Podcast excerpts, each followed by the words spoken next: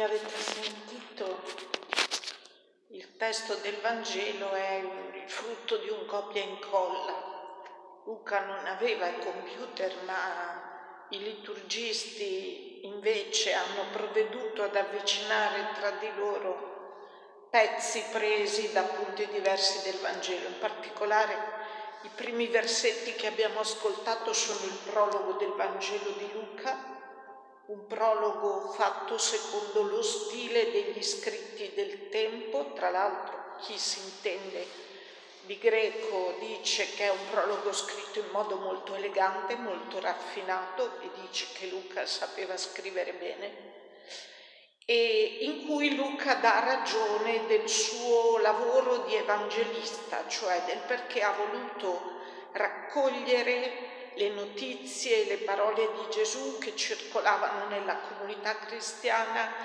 e farne una stesura ordinata, un resoconto ordinato per te, illustre Teofilo, che forse non è una persona ma è un personaggio ideale a dire qualunque innamorato di Dio che voglia stare in ascolto della sua parola.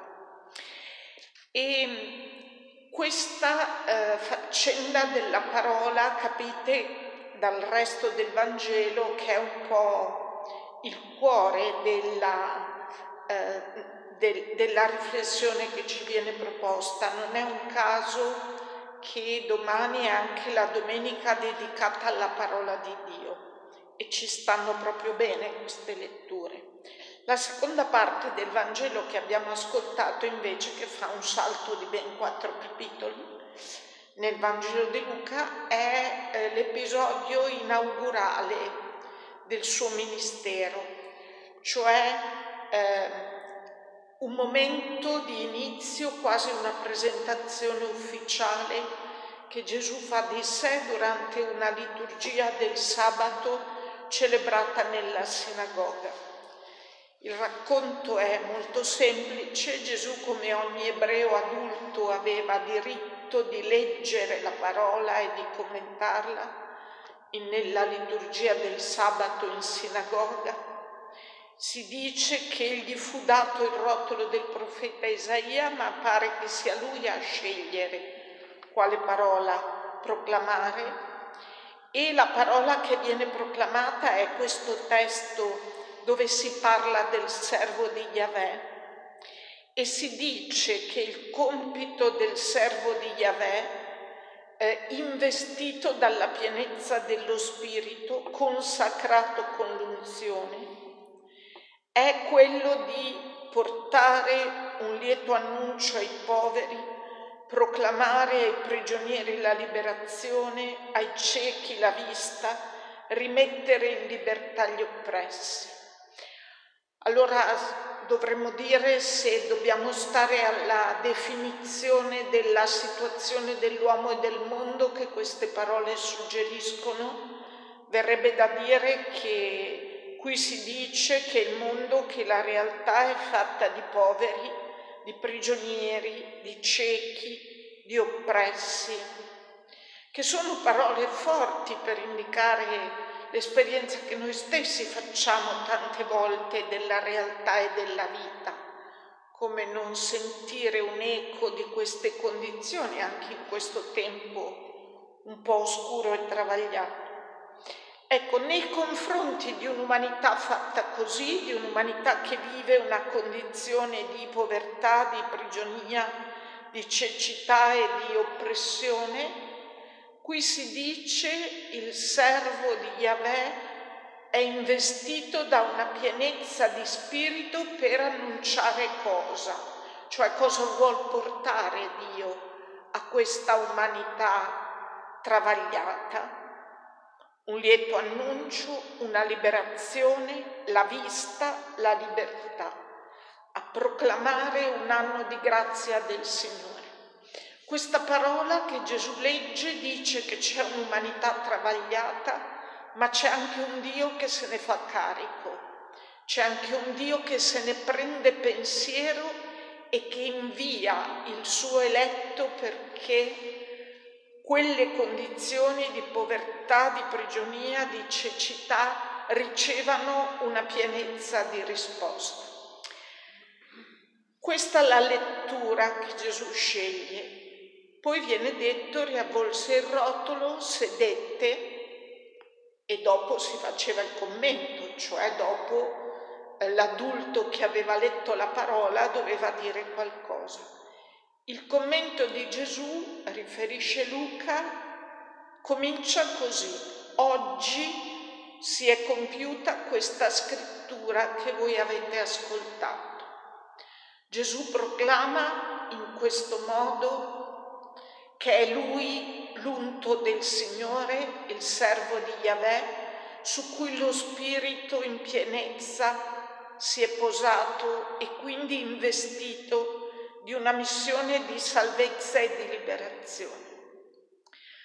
Ma è interessante questo oggi per qualcosa che dice anche a noi.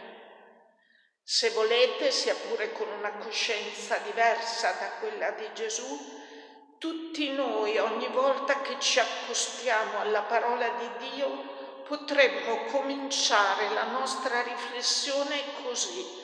Oggi si è compiuta questa scrittura. Perché? Perché la scrittura non è una roba consegnata a un libro che resta là o che è stata pronunziata una volta per sempre, ma comincia ad accadere ogni volta di nuovo con me che oggi la leggo.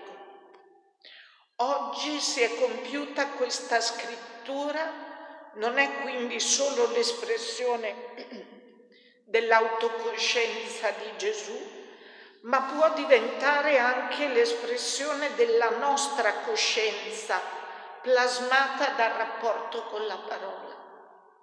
Quando ci accostiamo al Vangelo, quando ne ascoltiamo una spiegazione, quando eh, ci soffermiamo o veniamo raggiunti da una parola che ci riecheggia dentro e ci colpisce, potremmo eh, dire noi stessi, oggi questa scrittura si compie per me, chiede di diventare carne nella mia vita e di fatto diventa carne nella mia vita.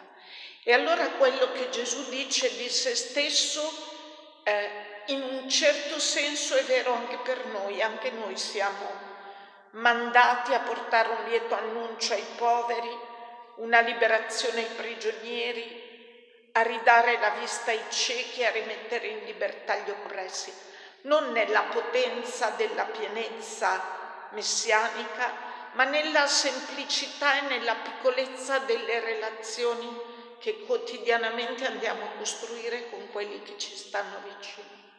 Allora ecco che questo Vangelo intanto ci dice una cosa importante del nostro rapporto con la parola, non è qualcosa che riguarda la nostra testa o la nostra intelligenza, ma è qualcosa che riguarda la nostra vita, le nostre mani, i nostri piedi, le nostre parole, i nostri gesti, le nostre relazioni.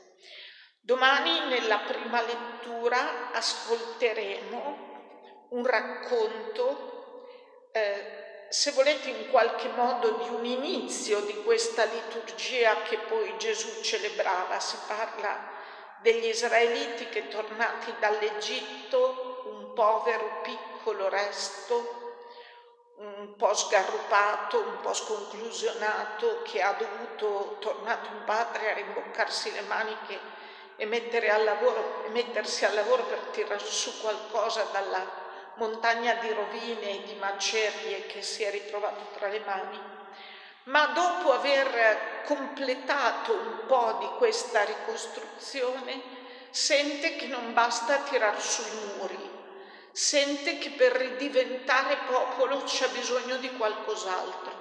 E allora la lettura che ascolteremo domani narra come viene riportato, viene convocato il resto del popolo viene riportato il rotolo della scrittura che viene letto per tutta una giornata e tutto il popolo è lì ad ascoltare. Esdra, si dice, aprì il libro alla presenza di tutto il popolo. E I leviti leggevano il libro della legge di Dio e spiegavano il senso e facevano comprendere la lettura. Alla fine di questa lettura, che è proprio lo strumento con cui il popolo deve ritrovare la propria unità, non basta ricostruire dei muri insieme o ripiantare delle vigne, bisogna mettersi insieme in ascolto della stessa parola. Questo fa sì che il popolo ridiventi eh, una unità, una comunità. Non a caso alla fine eh, coloro che hanno convocato l'assemblea del popolo dicono andate, oggi fate festa, mangiate, bevete, trovate cibo per tutti perché questo giorno è consacrato al Signore. Non vi rattristate perché la gioia del Signore è la vostra forza. Ecco, chiediamo in questa domenica particolarmente dedicata al rapporto con la parola di Dio, chiediamo di essere in questa posizione in cui è Gesù nei confronti della parola che ascolta, Chiediamo di fare esperienza come singoli e come comunità di questo rapporto rigenerante con la parola. C'è una parola che ci convoca, che ci riunisce insieme, che fa di noi un corpo, come dirà San Paolo nella seconda lettura, e che rende noi stessi parola. Oggi questa parola si compie per noi.